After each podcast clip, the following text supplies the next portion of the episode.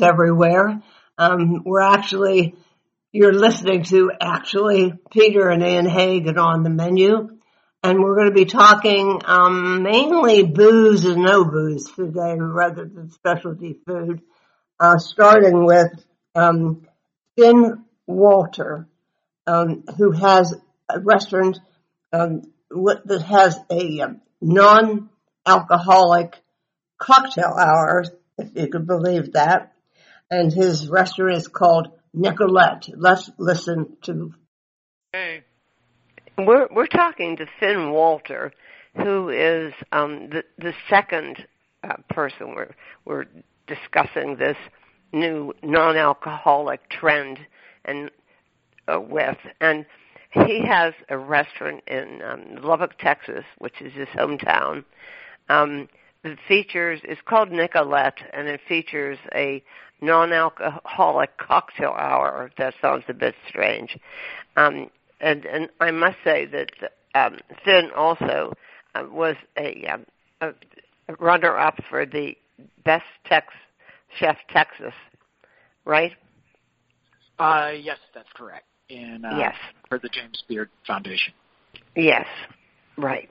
Yes. Okay, so here we are, and we we saw people. Um, we saw people drinking a lot during the the Mm-hmm. pandemic, I guess. So, I mean, that's one of the jumping off points here. But first, tell us a little bit about your background, Finn, because you've been around, and we Sure. would certainly like to know a little bit more about Nicolett, which I've never been in Lubbock, Texas, so I've never been to your restaurant. Well, You can come and start with you. Buddy Holly Museum sometime. So, um, so my background is I was born and raised in Lubbock, Texas. My father is actually from um, originally the Pittsburgh area. My mother from uh, the Boston area. Uh, they moved to Lubbock from New York in about 1979. So I was born and raised here. Um, my father is a doctor, and and the work um, as a cardiologist moved him to West Texas, which at that time um, was building a very strong medical community. Um, my mother never quite got used to Texas as a whole, um, and my father worked quite a bit. So during the holidays, summers, we traveled quite a bit, got to experience dining specifically in a lot of other places, whether it was Europe, uh, New England, Santa Fe, um, California. Um, so it kind of, I think for me, showed a very different um, side of dining than what I saw in my own hometown and kind of informed me uh, as to what I wanted to do, which uh, at a very young age I knew I wanted to have a place of my own and, and I didn't know exactly, but something called to me from the kitchen. Um, I wanted originally to move to Paris um, when I was 18 and graduated from high school, but that was coming from uh, my mother's father, my father being Harvard doctors. It was you go to a four-year school and then you go to a graduate school, so that wasn't exactly um, uh, quite as accepted as it um, as it is now. So I went to a small school called Bates College after spending my first semester in Berlin. Um, received a degree in history, um, but decided I, I, I still I, I wanted to pursue the kitchen um, and and start working. Um, kind of did a self-fashioned um, training in the kitchen, which um, you know after receiving a four-year degree from a from a nice. Um, somewhat expensive liberal arts school. I wanted to make sure that it's what I wanted to do the rest of my life before I went to a CIA or to a uh, a NECI Uh-huh. or, or another culinary school. Um, so it brought me to Austin, where I worked my first, you know, back in those days, 15, well, 20 plus years ago, uh, fine dining in, in Austin was like a nice steakhouse, kind of like a Fleming's or something like that. It just happened to be locally owned. Um, and realized after my first paycheck that I would need to have two jobs in order to um, live. So I always uh, found myself working in the mornings, working short order, and working fine dining at night, um, which one paid for my rent, and the other uh, really kind of uh, trained me uh, and, and started to expose me to more, uh, more and more fine dining um, restaurants, uh, culminating um, in you know a year spent in Paris, time in San Francisco at a two Michelin star restaurant, as well as at the restaurant at Meadowood when it received its third Michelin oh, were you star. there too? Yes. Whatever. Whatever uh, happened to him? Uh, to Kostow, Christopher Kostow. Yeah. He uh, he just opened a uh, a Jewish delicatessen, a Jew dash ish, um, kind of where he at the Oxbow Market in Napa, and he also has the Charter Oak in St. Helena, and and Sue in I'm probably messing up the pronunciation, but Shenzhen uh, in China, and obviously uh, during the fires, the glass fire in the Napa Valley. Oh, that was awful. Yeah. Specifically, was uh, was burned down. Actually, my Yeah. good friend Kim McPherson, who's the winemaker here in West Texas, actually his wife um, was the one who first sent me pictures, and I said that looked like Meadowood, and she said it is.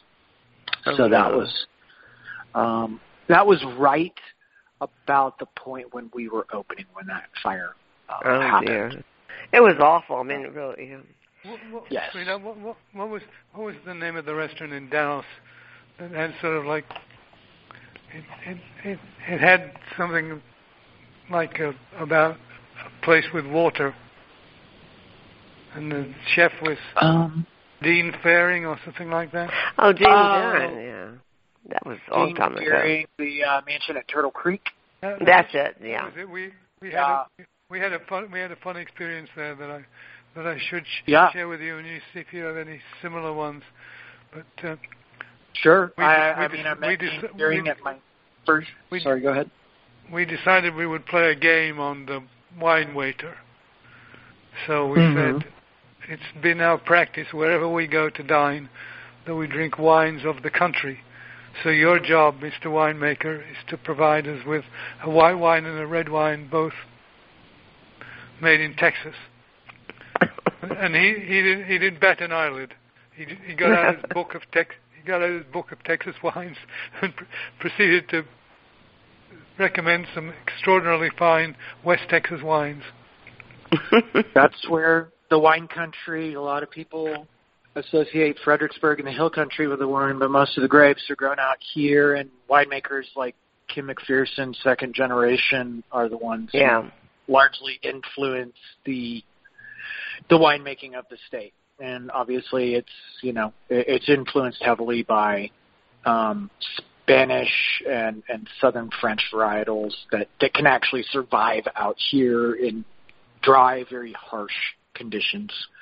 Um, right. but right. something very different than trying to, you know, put Texas wine, you know, the fruit itself up against a Sonoma Napa, um, you know, Mendocino, that just kind of different worlds and, and different uh, styles of winemaking. Yeah. Yeah. Well, Well, there, we also we met that really fascinating uh, black guy who uh, oh, had yeah. some. What was it he drank, and it set him like a young man, and it, Mm. it set him off. And he owns his own vineyard, and he Oh. heads up. Is this Sanglier? No, his, his No. Name is, his name was he was known as Mac. His last name was McDonald, Matt McDonald. and he called himself Mac. And uh, okay. apparently, ear- ear- early in his career doing something, he got the taste of a Bordeaux red wine, and he decided Mhm. that what he was going to do with the rest of his life was make wine like that. Yeah. Yeah. Of course, he he moved from Texas. I mean, Sure. Sa- sa- Sounds, I sounded feel like, a I've, great. I've heard this story. Um, like Yeah, he's you originally probably from Texas and moved to the Napa Valley and was taken under Right. the wing of some very high-profile winemakers. You got it. That's exactly what it was. Yeah. We, we, the, the funniest it's not thing of all, I'm trying to remember. the funniest thing of all uh, is that we interviewed him at, at, Mhm. a, Oh, wine, at, a wine, at a wine event in Pittsburgh called the Pittsburgh Wine Festival, and we were we were walking out of the parking lot of the football stadium where it was held, just about the same time. So we saw Mac- McDonald. We said, "How about we do an interview with you?" So he wasn't sure that was such a good idea, but we did it anyway. Opened the trunk of the car, set up the what was our equipment at the time. was then a very primitive piece of sound equipment, and proceeded to record an interview with him. Yeah, it was fun. Well, listen, we're getting away from the subject now. As uh, we we have you now back in um in Texas, and yes. um yeah, and and you open Nicolett. And what was the concept behind Nicolett? Well, uh, for me, a lot of the concept was really taking all of my travels, all of my training, um, you know, kind of those sensibilities that I learned of micro seasonality and things along those lines in Northern California, as well as French technique. Um, you know, also, I mean, I was a history major, so for me, I always enjoyed researching and understanding kind of what came before, which is where the name came from. It's named the Nicolett after the original Nicolett yeah. um, Hotel in Lubbock, which is where the city was actually formed. The very first mayor of the city owned it. Um, I mean, I've had guests whose grandmothers or great grandmothers played the piano at the Nicolett. It was the only form of hospitality between Abilene and Santa Fe. Um, so it shaped this region and was the first form of hospitality, which is kind of for me, and it was at one point they uh, further north of town, and then they moved it on wheels and brought it to what is now downtown Lubbock, um, Oh, only a couple blocks away from where we are. Um, my attorney actually is the one when we found out that we were going to receive all of our, you know, funding and, and everything through investors, said I had finally had to come up with a name and that he wouldn't fo- um, set up an LLC for me unless I had a name and I had about an hour and a half to do it. So well, I so, was kind so of driving home freaking out and, and anyways, I'm but but it's it's a restaurant that pays homage to that kind of you know tradition of singers, songwriters, artisans, craftsmen, sounds good. artists. Sounds good. Sounds like area- someplace I'd like to go to. Yeah, No, but no, but when- when you- introduce a new. Sorry, go ahead. No, when when you didn't open as a non-alcoholic uh, No. center, um, No, what explain this trend to us and how you got to to be setting up um, a, a rather um, interesting cocktail Sure. hour, which is all made up of non-alcoholic cocktails. Yes. So So what led you? lot. Yeah, I mean, for me, um, I think as far as I'm aware, we were one of the first restaurants kind of in this whole region to open with non-alcoholic spirits on our shelves, as well as non-alcoholic uh, beers and other beverages.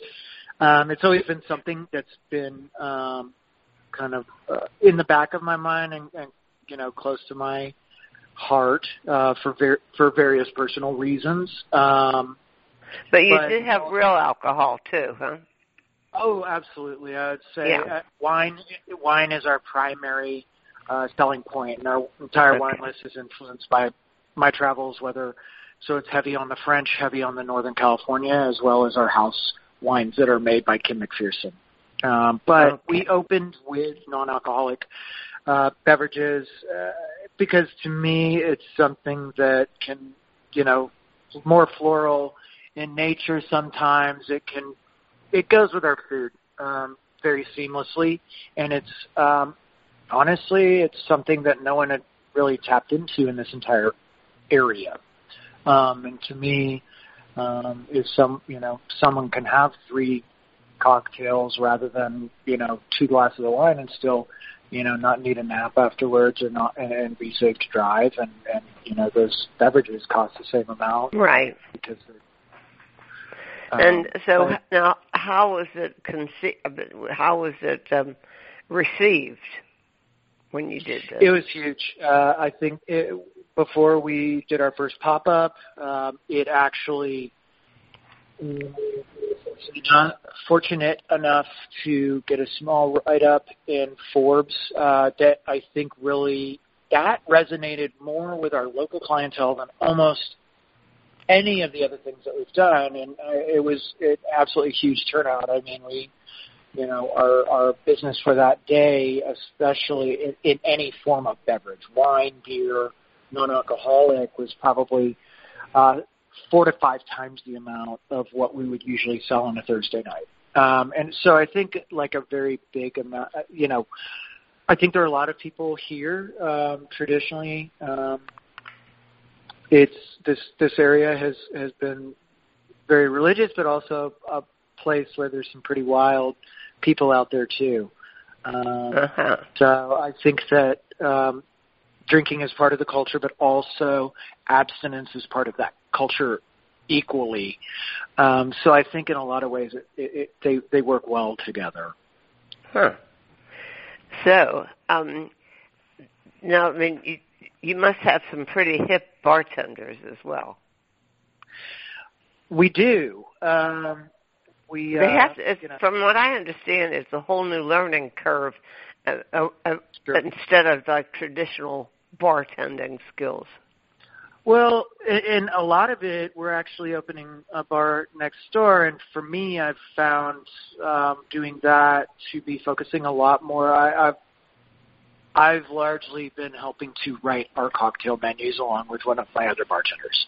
So a lot of my training was in pastry, which is actually lends itself very much to it in focusing on certain flavors and what you're trying to do and and working with certain percentages um, and and being able to step into those. So I would say in a lot of ways it's very um, akin in flavor profiles and delicacy to pastry work or well thought out pastry. Mhm. Interesting. Um, so, can you give us some examples of, of your concoctions? Sure. Uh, one that we have that would be one of the most uh, popular is called I Love Yuzu. We're getting proper um, proper yuzu juice from Japan, um, and using a product called Ghia, which is filled with a lot of um, herbs and fruits and and and you know kind of things that make you feel well. Um, that's another great thing about the non-alcoholic spirits and things is largely they don't they're not filled with sugar in the same way that a lot of um, alcohol-driven things are because uh-huh. obviously they're um, directly from uh, sugar at times. So um, the I Love Yuzu is a huge uh, success there, and it's just yuzu juice, the Ghia, and um, some Topo Chico. Um, another we've started using is a Spiritless 74, uh, which is a non-alcoholic uh, bourbon that has been ice distilled, and it seems like a lot of these non-alcoholic products um, are being ice distilled, which you know, if anything, that it's you can get very close. Our in what we call an in fashion rather than old fashioned is is you know it it is someone's looking for a non-alcoholic drink that like tastes like a drink. Um, mm-hmm. Those are you know our whiskey sour are are in fashion. Those those are ones I think you know some people are not are, are having non-alcoholic drinks for specific reasons. Some people may not want a drink that tastes too close to an actual drink. Yeah, well, that's a, that was one of my initial objections. Is sure. I, I had some sure, friends sure. who went through AA, um, yep. and what they did was they were drinking non-alcoholic beer, which was the right. same ritual that they had from a can right. of alcoholic beer. Triggered, and then it triggers the you know same response yes, or, or exactly. to the brain, and yes, so we are very explicit on that. I mean, like you know, our I Love Yuzu tastes like a really well crafted, nice drink. It doesn't taste necessarily, uh, you know, like we have ones that are geared towards they are like an alcoholic, like are in fashion. It's, you know, it is very close to an actual, um, old fashioned in flavor. Whereas right. the I Love Yuzu is more just like, it's just like a nice, drink that isn't a Coca-Cola, isn't a tea, isn't uh, you know a Shirley Temple that's filled with sugar. Um, so I think that part of that is yes, I would never want to uh, you know affect someone who has been through AA or or had different um, you know like choices that they've made in life and, and have them Yeah. revert to old habits from something Yeah. like that. And it does seem like, you know, certain non-alcoholic like beers. We've looked at some wines and things like that, uh, which you know I, I spent a lot of time in Northern California and France, so like there is skepticism there. Um, but I have tried a couple sparkling rosés, um, you know, that are very close. Um, Uh-huh. I, you know, I definitely uh, don't drink nearly as much as I once did. Uh, so it's something that I pay a lot of attention to. Like I think a lot of chefs, specifically my age, um, you know, certain habits and things when you were in your 20s were one thing, and you know they uh, they change, you know, in time. Yeah, well, I mean, Or there, I was just saying to Peter the other day. I mean, we interviewed somebody a long time ago who um she wanted something uh, delicious to to drink when everybody else Mhm. was having a cocktail, but she was Sure. pregnant, and that Mhm. got her interested in it. And uh, well, it's now a big brand. It's called Hint, which is not Okay, the awful sugary that stuff. I'll have to look into it.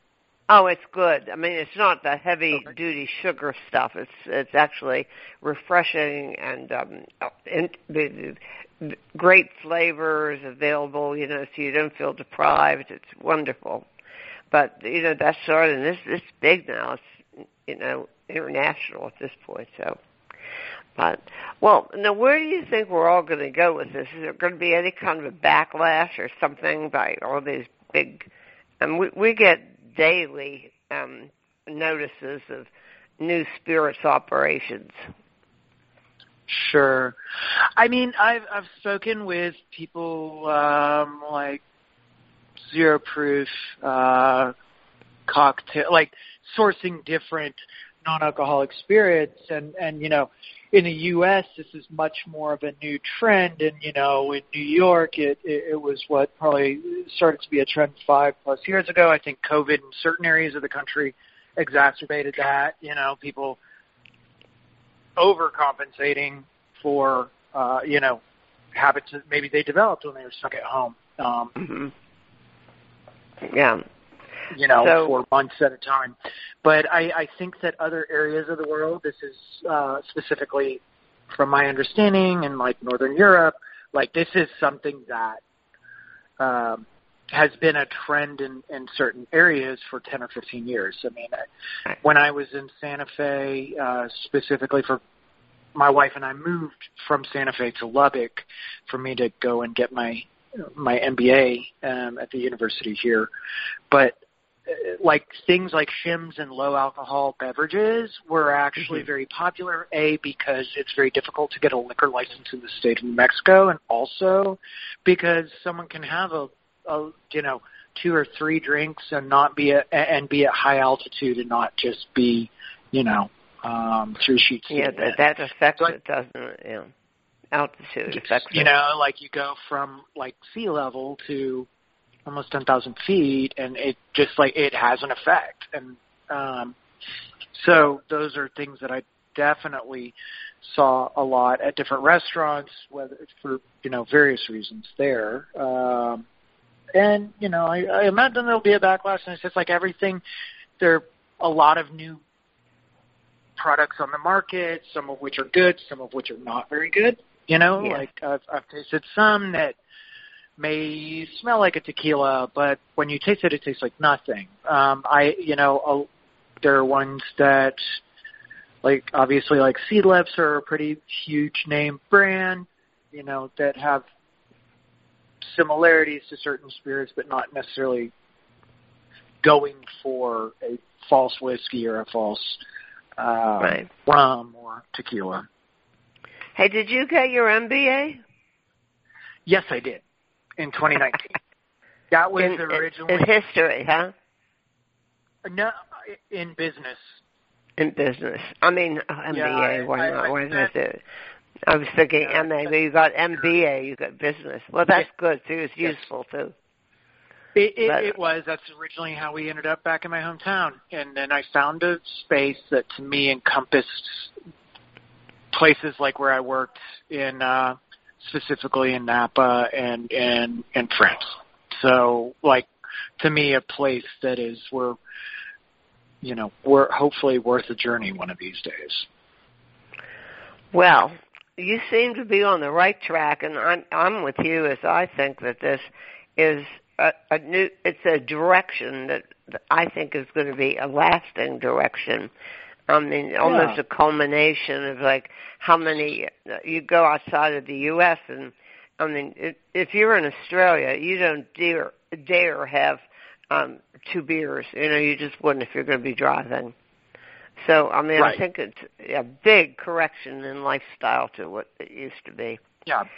which has And- long-term reper- uh, repercussions, which are all in a good side. So, Yeah, which when we announced our pop up, we had people come in and you know say nice things or post stories on Instagram that said, you know, thank you for making Lubbock a safer place. You know, like yeah, pictures of them having non-alcoholic cocktails and you know in flutes or or you know so i think that i think there's appreciation you know obviously there are elements of of i don't know part of moving back to my hometown and doing a restaurant like this is to introduce things that maybe um haven't been done here before or even tried um take No. what i've learned elsewhere and do it in an, in a way that's honest to where we are but also like learn from those things and what's been successful or not successful and and kind of introduce or or bring them in our own way here There's some- well, you know, there's so many counter directions. Like, um, I, here they are with um, this. Well, here we are with this trend, uh, less alcohol consumption. At the same time that they're legalizing weed. Right. You know? right which which I don't I don't even understand. Um, you know, and, and I'm you know I'm I'm a child of the, the era. Sure. Sure. And uh, yeah, and I don't understand why anybody would want to legalize it. You're going to have as many um, uh, a- uh, car accidents and and other kinds Right. of uh, dangerous behaviors and, and everything. But uh, who's me to say? I'm, I don't know. Well, let's hope that we go in the right direction. We hope that you have continued success, uh, chefing and restaurateuring. And I, I really want to thank you for taking the time to talk to us. You make me want to actually go to uh, to Lubbock. well we that's kind of our goal that's our hope you know um we have people that are driving from other cities in this state or elsewhere and we like to be you know that midway uh stop yeah. So whether on their way to Colorado or New Mexico or to California, we've actually had people coming from all of those different places. Well, Finn Walter and Nicolett, thank you very much uh, for your you. contribution to to On the Menu Radio. Thank you for talking you to us, much. Finn. Yes, absolutely. Must be the first time I've ever talked to anybody in Lubbock, Texas. At any rate, we'll have to go there sometime and experience this wonderful hospitality that Finn promised. Um, next up, um, we're going to talk to Sean Enright, who's probably um, one of the most talented, uh, smart people I know, um, general manager of Spork Restaurant in Pittsburgh, Pennsylvania. Um, and he's a, a knock your socks off barman as well. Um, we're going to talk to him about Spork Temperance Cocktail Program, which has gotten national acclaim. Yeah, we're talking to Sean Enright, who's manager of um, Spork, a, a really wonderful Pittsburgh restaurant. Um, and Spork has done a, a number of pioneering things. Um, early on with a, a, a vegetarian tasting menu, and um, th- this one is called the Spork Temperance Cocktail Program, and we're going to be talking to Sean about it because uh, we've determined that this low alcohol, non-alcoholic um, trend is is a, uh, coming across all over the country, maybe even the world. I don't know about the world on it, um, Sean, but welcome to On the Menu, and let's talk about this program.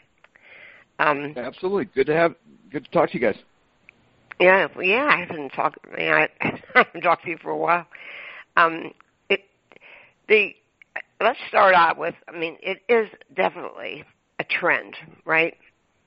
And it involves oh, how you do. Um, we yeah. at Spork, we've actually traveled uh, all the way from uh, Chicago to Boston to Copenhagen to London to to try uh, different NA beverage cocktail programs. So it is something that's going on all over the world. They're doing it at Noma uh, in Copenhagen. Uh, we did a bunch when I was in London back in March. Uh, we tried a number of places that had the NA programs. Yeah, that was a great trip for you. I I read on your Facebook account because it was a coming home party of sorts of when you actually worked in London and lived in London. Yes, right? it was. Yeah. Well, it's easy to be in love with London. I think I, I just I love it myself. Um, so, um, tell me why you think we're doing that now. I mean, you you think that it might be the opposite since we've been through this horrible pandemic and all the the awful political uh, scenes across the, around the world. Why do you think we're in this trend now? Um, you know, we were always doing it before uh, the before the COVID epidemic, but I, in my opinion, it's become even more important. I think uh, a lot of people, you know, they were staying at home. Uh, they were sort of finding themselves trying to find new, healthier lifestyles. I know a lot of people uh, personally who gave up drinking during that period. Um, they, there were also, and, though, on the other side, people that drank more. There were lots of people who there drank. was a lot of people that drank more, and uh, here in Pittsburgh, we actually uh, ended up losing one of our favorite bartenders uh, to alcoholism, and so that certainly the, what, influenced my favorite the, the bartending community. Uh, gentleman Max uh, Max Stein, who was at uh, Hidden Harbor. Um, okay. Great kid, uh, and you know that the uh, staying at home just it just uh, impacted his issues he might have already had. You mean he died? Yeah, yeah, yeah. He passed away. Suicide. Uh, no, I mean, he just basically drank himself to death. He ended up in a uh, he ended up in the hospital and uh, just never recovered. Oh my! Oh dear, I didn't know any of that. Well, you certainly have motivation for exploring this trend. I think, because um, you've had a long, t- a long interest in this. I remember you and I had to go around about the Pin Project, and we never really yes, got yeah. to the core of that and who to interview about it. But tell us a little bit about that. Yeah, so the the Pin project uh, was basically created by uh, some bartenders uh, who, you know, in the bartending uh, community, it's very uh, it's very popular to when you finish a shift, you go out for drinks, you're around alcohol all the time. You know, there is there's a certain aspect of you're trying to educate yourself constantly, and so you're constantly drinking, going out, and then you know we when you're with other bartenders there are shots and you know. So for me personally uh this it was a pin project. We wear a pin and uh it lets other bartenders know that for the time being you're not drinking and you you can you can wear the pin and be you know just want to go 100% sober for the rest of your life or you can just do it in intervals. Um you know i know i have a tendency to have these uh surges where I'm just going out a little bit too much, and I, and I felt, you know, I'm gonna, I need to take a break. I want to, uh, I want to take a break. I want to let other bartenders know that I'm, I'm not uh, going to be partaking for a while, and uh, and so this pin project was just a, a lot of bartenders in Pittsburgh started wearing these pins, and it was just a nice way of, uh, you know, not, not, you know, saying uh, I'm abstaining forever and uh, I quit, and by but saying I can still go out, I can still enjoy everybody's company, but for the time being, I will be uh, holding back on drinking. That's great. And, and you also have a sense of camaraderie doing it with the pin, right? Yes, absolutely. Yeah, yeah. There's a number of people who are doing it here in Pittsburgh. Right. Um, so, how do you explain the difference between the people that backed off from alcohol and the people who overdid it? I don't understand. Um, it's a health thing in many ways, right? Yes, I mean, yeah, and and like I said, in this industry, it's really easy to overdo it. You know, we mm-hmm. we're always having uh, events, and uh, you know, we have bartenders guild meetings, and we're uh, we have bartender guild uh, activities where it's just you're always encompassed by the alcohol industry. So, uh, you know, it's really easy to overdo it when you are a bartender. Um, yeah. And so, you know, it's just something that that project basically was designed specifically for bartenders to. Uh-huh.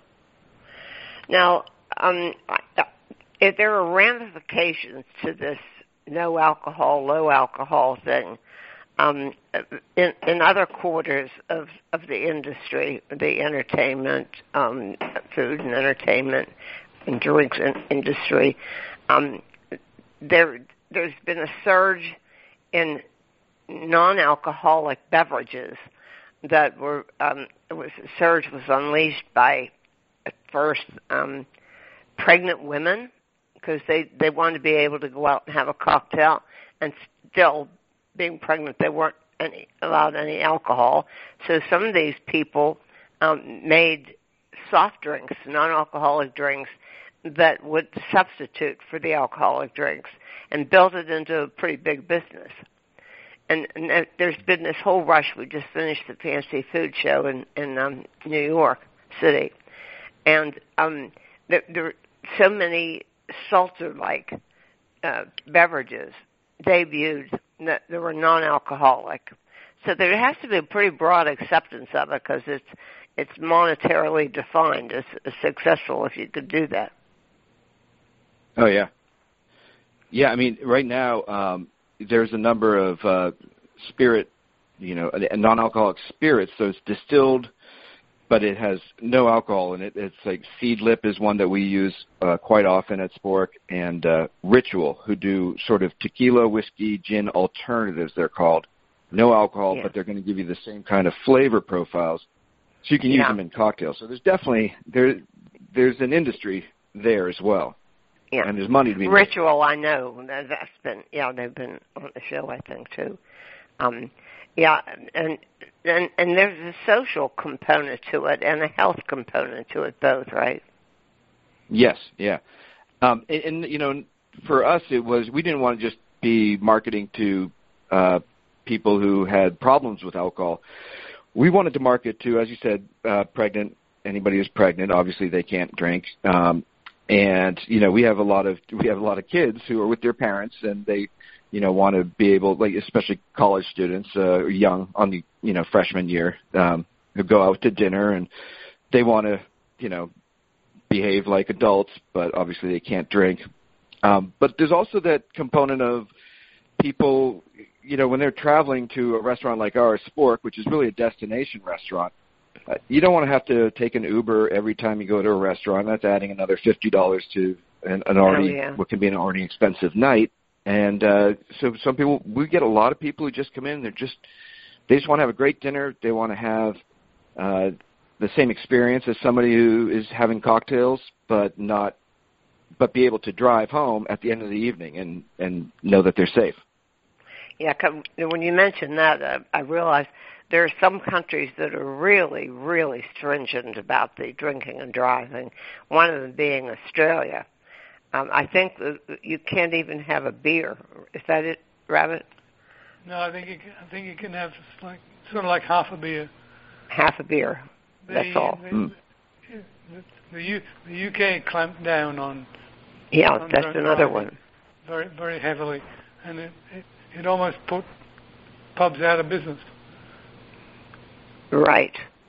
Yeah. What do they do? That's, that's pretty severe, but but if your if your business is selling things that people when they get liquored up they have Well, it's, it's not going to it's not going to be easy to work around that, is it?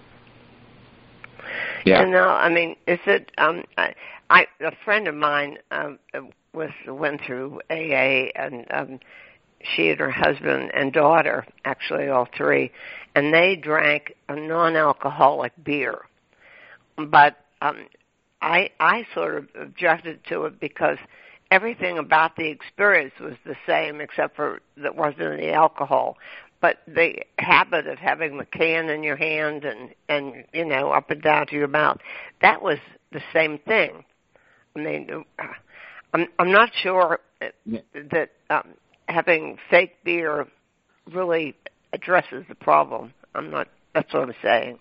Here's, here's the question. Yeah, well, I, I have uh, I have a couple friends who are uh, sober, and uh, they one of them just likes to go out to bars, likes to have a beer, likes the taste of beer, likes to smoke cigarettes in the bar, and just uh, hang out with other people, and and likes the com- camaraderie that a bar uh, presents to them, and uh, you know that's where that's where it works for you know especially people I think in uh, that certain age range where you know it is that it, that is your sort of your third place is the bar Right. but then you realize you get to a point where you realize drinking doesn't work for me so how uh-huh. how can I still have this sort of camaraderie but uh not drink alcohol because that's really what the bar offers and there there's a number of different uh beers that are non-alcoholic. Lagunitas does a bunch of them. Heineken has a Heineken Zero, and Guinness just released a uh, Guinness. zero alcohol uh, Guinness Stout. That's amazing. Peter went to school Yeah. with one of the Guinnesses. Didn't Oh, you? really? Ruben? Yeah, yeah. I was next. I was next in line to him when we graduated, because Oh, we were I got to meet him someday. we were alphabetized. And he was G U I and I was H A I. Here's here's the pro- one of the problems I have is why does fake beer have to taste so horrible? I've never had it, so I don't know. I mean, Yeah, I mean, Lagunitas it's pretty, makes a it's great pretty one. bad. You what? Uh, What do you say Lagunitas, uh, they make some great non-alcoholic beers that uh, Who is? uh, you know I've had. We have we offer one at Spork, um, and it's it's the one we offer is more like a seltzer, but uh, they Uh, do well, have some really beer flavored beers. Well, now, um, do you do this? Now, I mean, I guess I've had tasting menus at Spork where um, you don't do wines or alcohol with every course, but you mix them up. Is, is that Yes. kind of what what your program is doing too, or are you completely temperance? Uh, no, yeah, we have. Uh, so I, I think you, yeah, we had the one dinner where we did we mixed in some uh, non-alcoholic stuff because we again we didn't want to, the guests to just be smashed by the time they walk out the door. we wanted them to, to to enjoy their dinner and not then at the get at the end have to worry about how they're going to get home. Um, this last Wednesday we just did our first full temperance uh, uh, dinner, and it was all temperance cocktails, beginning to end. Oh, Um, tell us about that. tell that- us what what was it like, and what were tell us what some of the specific cocktails were. Oh, it, it was it was fantastic. Uh, we, so basically, we've had the same uh, temperance cocktails on for a while. We need we were getting to a point where we wanted to just start switching stuff out. So uh, we had cocktails where we used aloe. Uh, the whole dinner was uh, presented by Seedlip, who does the uh, NA distilled spirits. Mhm. Um, so we had all Seedlip products. They have uh, three products: one that is a garden, one is a citrus, and one is a spice flavor. And then we just uh, came up with a bunch of different cocktails using different components. Uh, one was a aloe water ha- was a heavy component in it. Another one was a tomato water that we made in house and uh, I love basil tomato syrup. water. We made that in like a sort of like a Ramos gin fizz. Um, Huh? and we started with a snow cone that had uh, had strawberry syrup and uh, elderflower cordial, and we made a Uh-huh. snow cone in a in a champagne flute. That was that was fantastic. Uh huh. That sounds good.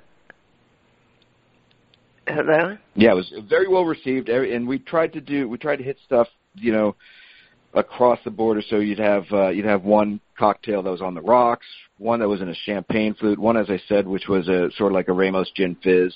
Um, we used aquafaba instead of egg, and then uh, you know Oh, some that came in uh, in in mar- cocktail coupes. Huh. Interesting. And um, tell me about the- the adjustment in the food.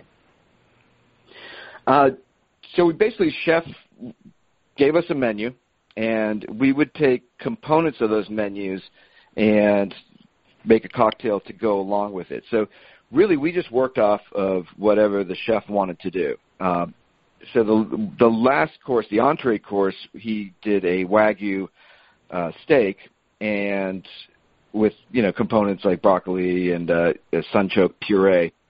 And so we wanted to do, we want to sort of want to emulate a glass of red wine.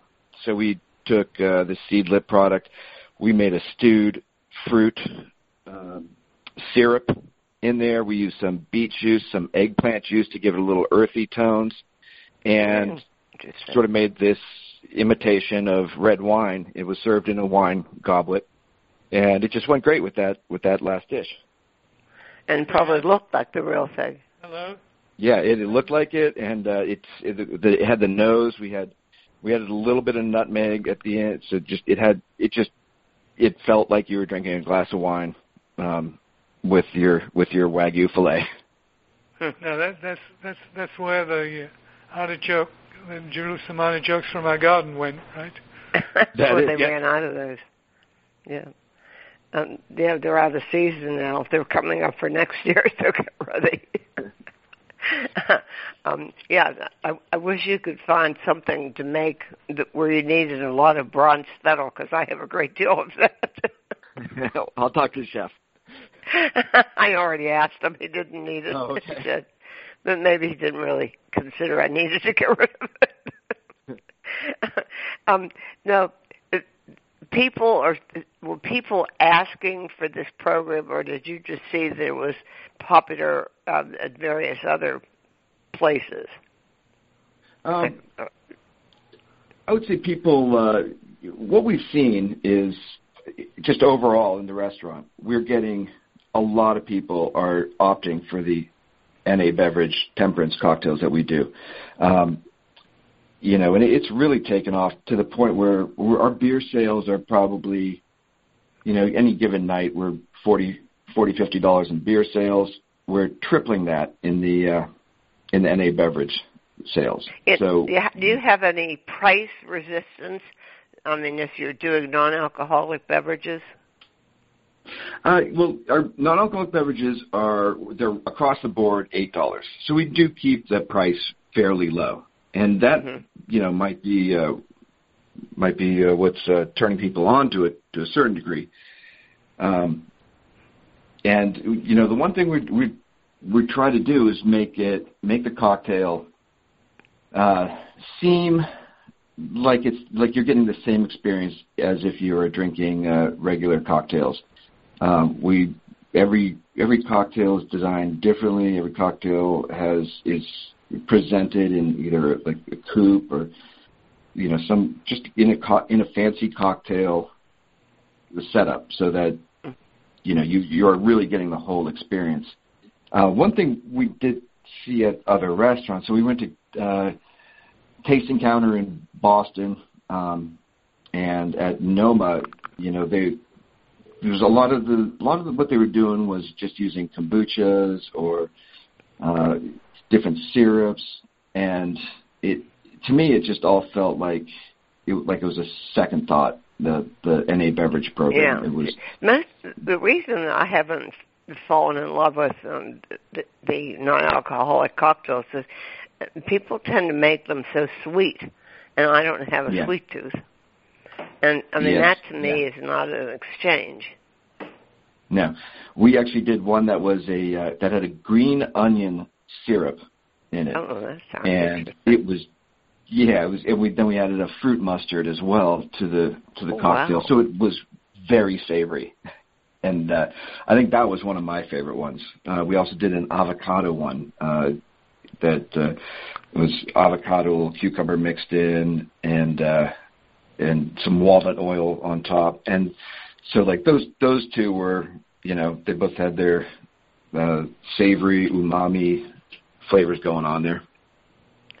Well, you know, it sounds that sounds really interesting. But you know, as you're talking about this, it seems to me that um, you're really requiring a lot of bartenders. it's the same. It's kind of like you, they have to have a, a, a chefing degree as well. yeah, we. I don't. I don't make it easy on my bartenders for sure. uh, none of the cocktails we do is is an easy uh, easy make. There's a lot of prep that goes into it, and uh, we we've got just a great team that uh, they they sat. We all sat together and uh, just brainstormed for this uh, dinner, and they were just throwing out some great ideas and bringing me some really off the wall stuff. Um, like as I said, that green uh, green onion syrup. Uh, we did a Ras Al Hanout syrup uh, for another cocktail, um, and uh, yeah, I just got a great team that that uh, it, it's nice because they're all fairly new, so they don't have any bad habits, and they're just and their creativity is is you know it's all brand new stuff to them, so they they they're being creative in ways that uh, me being a veteran, I I, I sort of have a hard time like jumping over that bridge to new ideas and new new flavor profiles. So it's great to have that team. Well, I'll tell you, you sound like you're really um, right in the swim of things, as they say.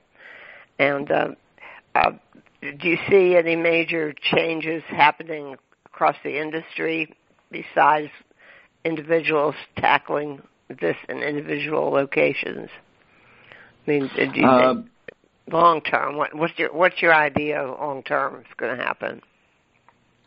Uh, I, I, you know, I see this as being, as you said earlier, this is definitely the the newest trend, and I think there's there's a lot of potential for the mocktails and and every you know I'm follow I follow so many different feeds on Instagram and and Facebook, and it really seems like everybody is jumping on board and trying to figure out the best way to do this. You know, up until the last couple of years, it's been somebody comes in, they want a non-alcoholic cocktail, they're going to get a soda with some kind of syrup in it, um, or maybe yeah. a juice or something.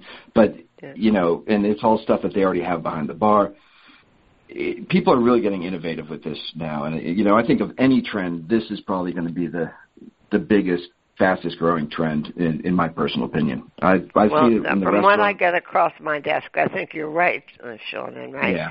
Uh, and it, it it could follow the pattern of remember when vegetarian was all um what, what was it? yeah.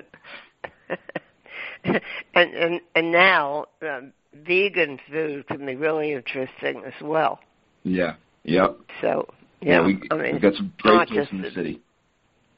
The what? Uh, we have some great places here in Pittsburgh that are doing uh, vegan, you know, vegetarian and vegan. Which you know, Apteka down on Penn Ave.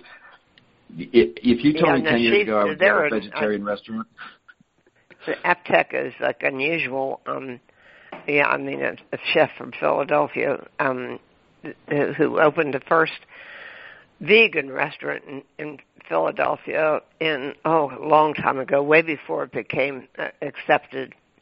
Um, yeah. You know, when when I told him that we had a vegan Polish restaurant in Pittsburgh, he really freaked out. He was so happy. yeah, and I like.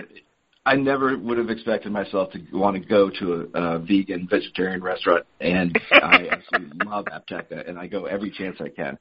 Yeah, yeah. Well, it's a good restaurant. I mean, they see that's it. They're they're not just eliminating meat. They're doing some added value there with the flavor. So. Yes. Well, yeah. Sean, I, I really uh, appreciate any any bar question I ever come across. I know I can ask you, and uh, and you're always available. And I Absolutely. hope that Spork does really well uh, on this. And uh, if Spork is worth checking out, listeners, if you're looking for any upscale, I would say we call it upscale nowadays, um, very, mm-hmm. very sensitively uh, produced food. and it doesn't have to. You don't have to have just mock cocktails, but they're probably great too because Sean's a great bartender with a great long history of of tending to that sort of thing. So, Sean, yeah, well, you're, you're you know you're always at the top of my list, Sean Enright, and uh, this we're talking about the Spork Temperance Cocktails program at Spork Restaurant in Pittsburgh, PA. Thanks for taking the time to talk to us. I guess you have a Thanks, big, big night ahead, so go to it. And thank you again. Thank you very much, guys. I'll talk to you soon. Okay, bye bye. Podcasting services for On the Menu Radio are provided by ASP Station. www.aspstation.net.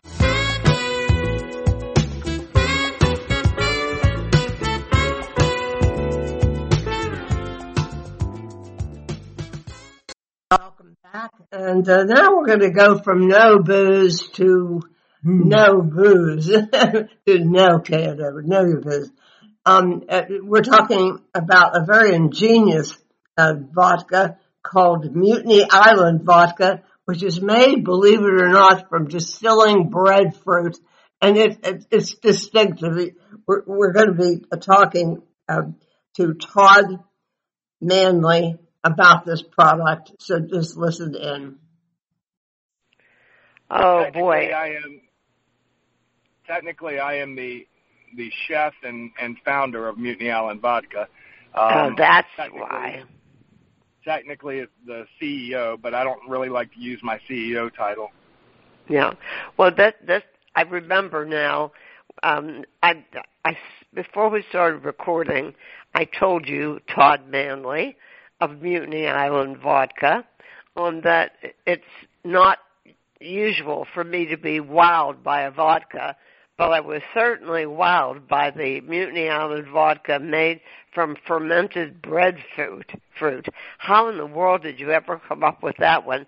And I did say at the time when I read your background, I'm not surprised now because this guy's a chef. So he's in on that flavor understanding. So, um, so tell me what is it? The whole company is called Mutiny Island Vodka. Yeah, that's it. Um, Island Vodka. You know, I I hear you don't get excited about vodka, but um, Island Vodka is a bit different than your traditional vodka, which is typically made from grains and such. Yes. And and I'm you know I'm trying I'm sure I t- tasted breadfruit because I've spent time in places like Tahiti and and um, other South Pacific places and whatnot, Well, as well as the um, other islands and the other. Now the story, the story of breadfruit goes all the all the way back to Captain Cook, who explored the southern hemisphere on on his little boat.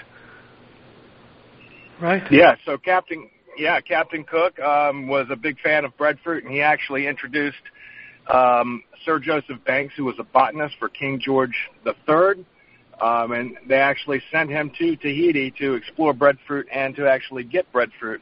And that famous story, the Mutiny on the Bounty, uh, which they've made movies from, that's actually where we get our name from because that mutiny or that you know on the on the bounty that mission was about getting breadfruit from Tahiti. That's what I that's what I thought. Now, the, the interesting thing is the the crew the crew that mutinied d- did not did not have a very good ending, if you recall. No, No, it no, didn't. not, at- not not not at all.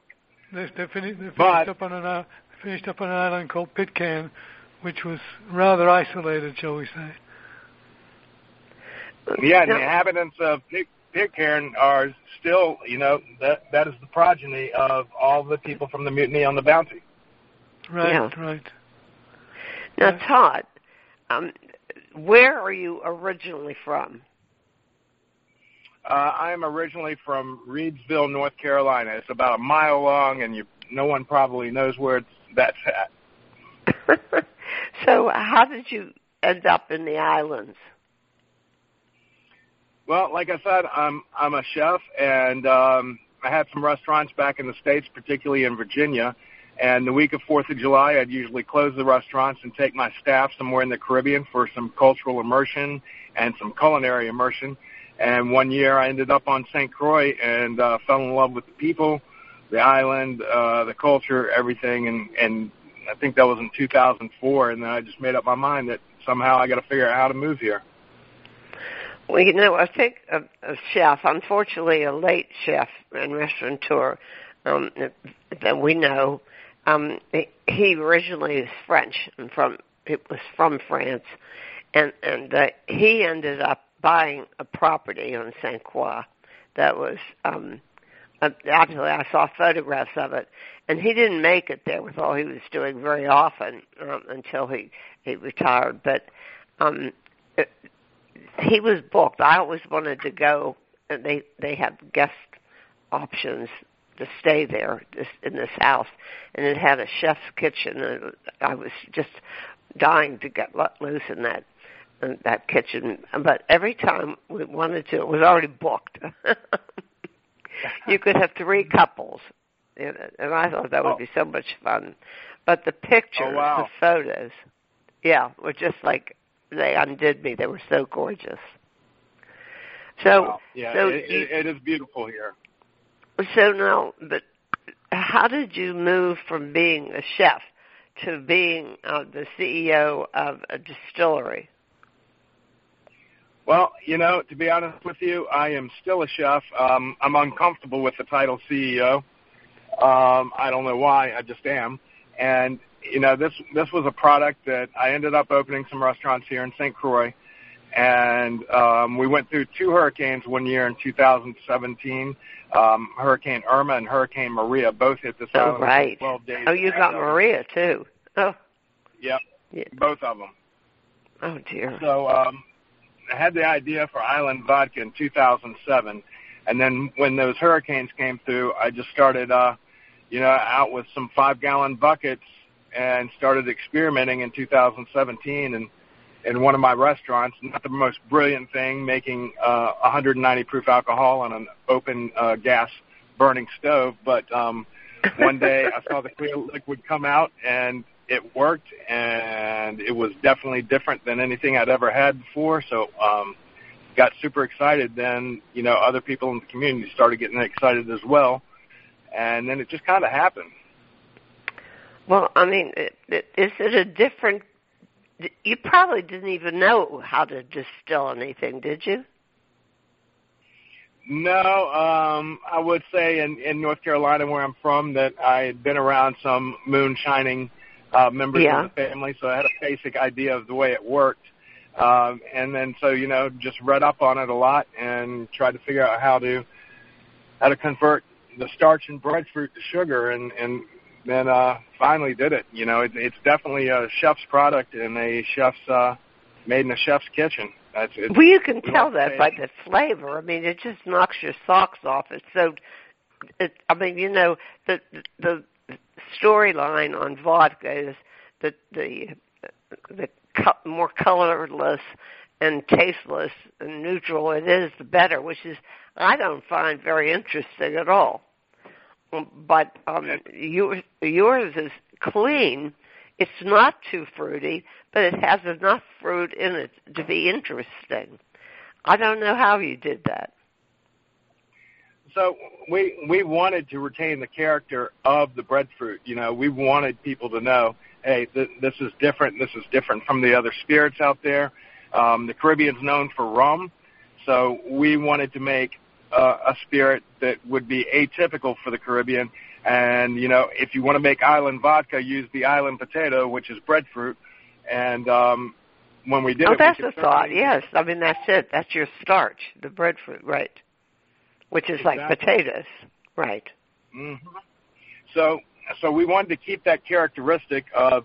I mean, you'll notice that it it's silky smooth in the mouth, maybe almost a feel like a like a wine with uh, some tannins and legs, and yeah. you know that that's the breadfruit. So we retain that characteristic to make a uniquely different uh, product.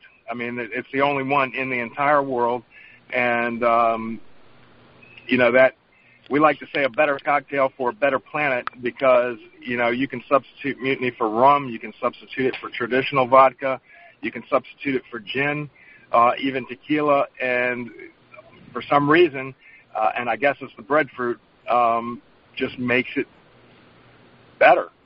And and then uh, also the attributes of the altruism uh, that goes along with breadfruit, which a lot of people don't know. Uh, you know, the Tahitians have known it for thousands of years, but breadfruit is good for our planet and good for our people.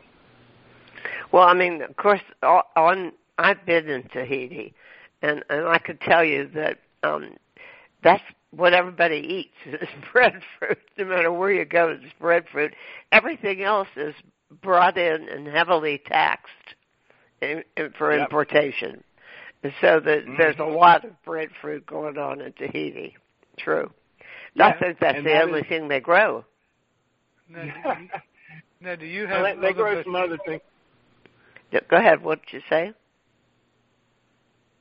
Rather, I was you say, um, I, was, I was just asking if if they were using any more any more botanicals, or is it or is it just breadfruit? I rem- remember we did a program all about British gin and there was one particular one that we liked the most, and it was called Something Eight. And we discovered that the mm. reason it was called Eight was because it was the eighth, eighth attempt at coming up with a palatable gin.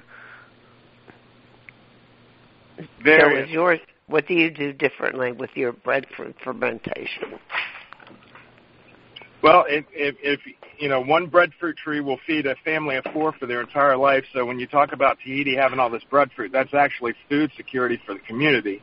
Um, because if all that outside of the world importation of stuff were to cease, they'd still be able to sustain themselves with breadfruit.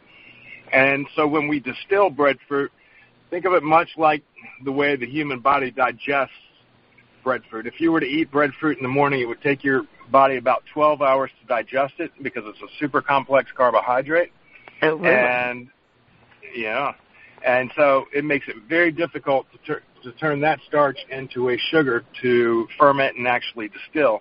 So um, we we cook the breadfruit a great deal, try to break it down as much as we can. Think of it as like making a big watery batch of mashed potatoes. Uh huh. Yeah. And and and then what?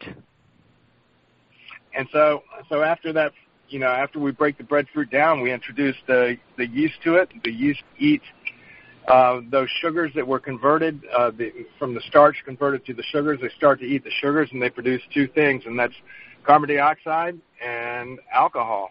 And so um, what's left in that tank is is alcohol, and then we start the distillation process much much like any distillation process would take take uh, take place.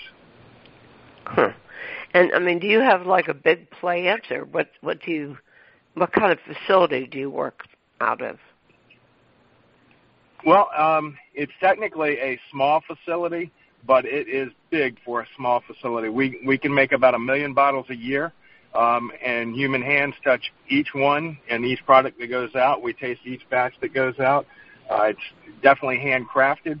It's a 20,000 square foot facility. About 5,000 square feet is the production space, with the remainder being warehousing and a tasting room and restaurant. It's called uh, Sion Farm Distillery here on St. Croix. It's called what again? Sion Farm. Sion Farm. How do you spell that? Uh, S I O N that's one yeah. word. Then F A R M. Sion okay. Farm. Okay, and that's your website as well. Um, for the Mutiny brand, our our website is mutinyislandvodka.com. Okay, I think I have that here anyhow. Yeah, because so I, I used it in your email. Um, now I think that the way that we got to know you was that you won some big award in a, in a uh, industry competition. Um, what was that? So we we've been we've been having some major support through the uh, NRP Applebee's group, through American Airlines, um, and those big supporters have latched on to Mutiny because of the quality of the spirit, and then also because of all the positive things it does uh, for the world, uh, especially through the Trees That Feed Foundation. And we were fortunate enough, or uh, to receive the gold medal in the San Francisco World That's Spirit it. Competition in the uh, vodka category. That's So a biggie. Island- That's Yeah, a big that's- award. that's that's the big one. So when we got that, we were super excited that a brand new product like an Island Vodka um, was able to stand stand uh, up against the you know the big the big boys. Oh yeah, yeah. I mean that's. I think that's exactly what caught my attention on that. Was that's a tough competition, and you're up against the giants in that. Um, and now, I mean, how how do you go about uh, marketing it? I mean, you're you're, you're You know, out there on the islands. you know, mark, marketing is marketing is a tough, tough, tough thing. Uh, you either got to have a lot of money, which a small company like ours don't, um, and that's one way. The other is, you know, we try through social media and our website, but mostly we are literally, myself included, going door to door in different markets in different states and telling people about it firsthand with our mouths. The old well, way. ho- hopefully the people listening to the our podcast will will know and they'll be able to contact you. Which is the next question. I mean, how difficult is it uh, to get the, your hands on on this spirit? Well, mutiny is actually quite easy to get because of um, the the distribution that we have through the national accounts, and even you know during COVID they closed down all the restaurants and and all the stores, so it made it very. Well, that's when we launched. That made it very difficult to get our brand out there, but um, somehow a lot of people had faith in the brand, liked the product, and they brought us on despite that. So we're we're throughout the southeast from. Uh, we're in Connecticut, Rhode Island, all the way down to Florida, uh, Tennessee, Texas, Missouri, Alabama, and then um, and throughout the Caribbean as well. Yesterday, we just launched for the first time uh, into Europe in the United Kingdom, Oh yeah. and yeah, and um, then on our website at mutinyislandvodka.com, there's a button that you can click that says buy now and that makes it available in 41 states and the prices are very reasonable uh, to be online and they're shipped right to your door. Uh, Okay, I'm writing that website down so we can list it on our schedule. Vodka.com. Um, now, it's not all that easy getting stuff in, into the hands of like restaurants and bars in the states. uh, From people I've talked to, it's not all that straightforward. And and I told you I've been talking to bartenders and um and and trying to to get, talk up this Mutiny Island one. And one bartender told me that in fact you have another one with turmeric um, that's even more amazing. Now you said that's not really available. Tell us about this other one. And turmeric, you know, is so helpful. Yeah, yeah. So we we have one that's called ginger and turmeric, and we do infusions. As a chef, when people started asking us to do flavors, um, I was kind of against adding you know flavors or artificial flavoring or sugar or anything like that to our product because there's only two ingredients in our in our base product, and that's breadfruit and Caribbean rainwater. So what we do is we get the turmeric and the ginger from local farms. We macerate it, chop it up and then we essentially infuse that with our original island vodka. Um, Oh. And that takes a bit of time, bit of time to do. So what you have is truly a farm to bottle product. So every, everything that you um, experience when you drink it is, I mean, you, you're tasting the farm in there. It's unadulterated. Um, it's pretty unique too, but it, it's a commitment to quality, a commitment to the environment, and that is also now available through um, through the website in the U.S. Oh, good. Uh, in the Caribbean, however, you can't you can get it throughout the Caribbean.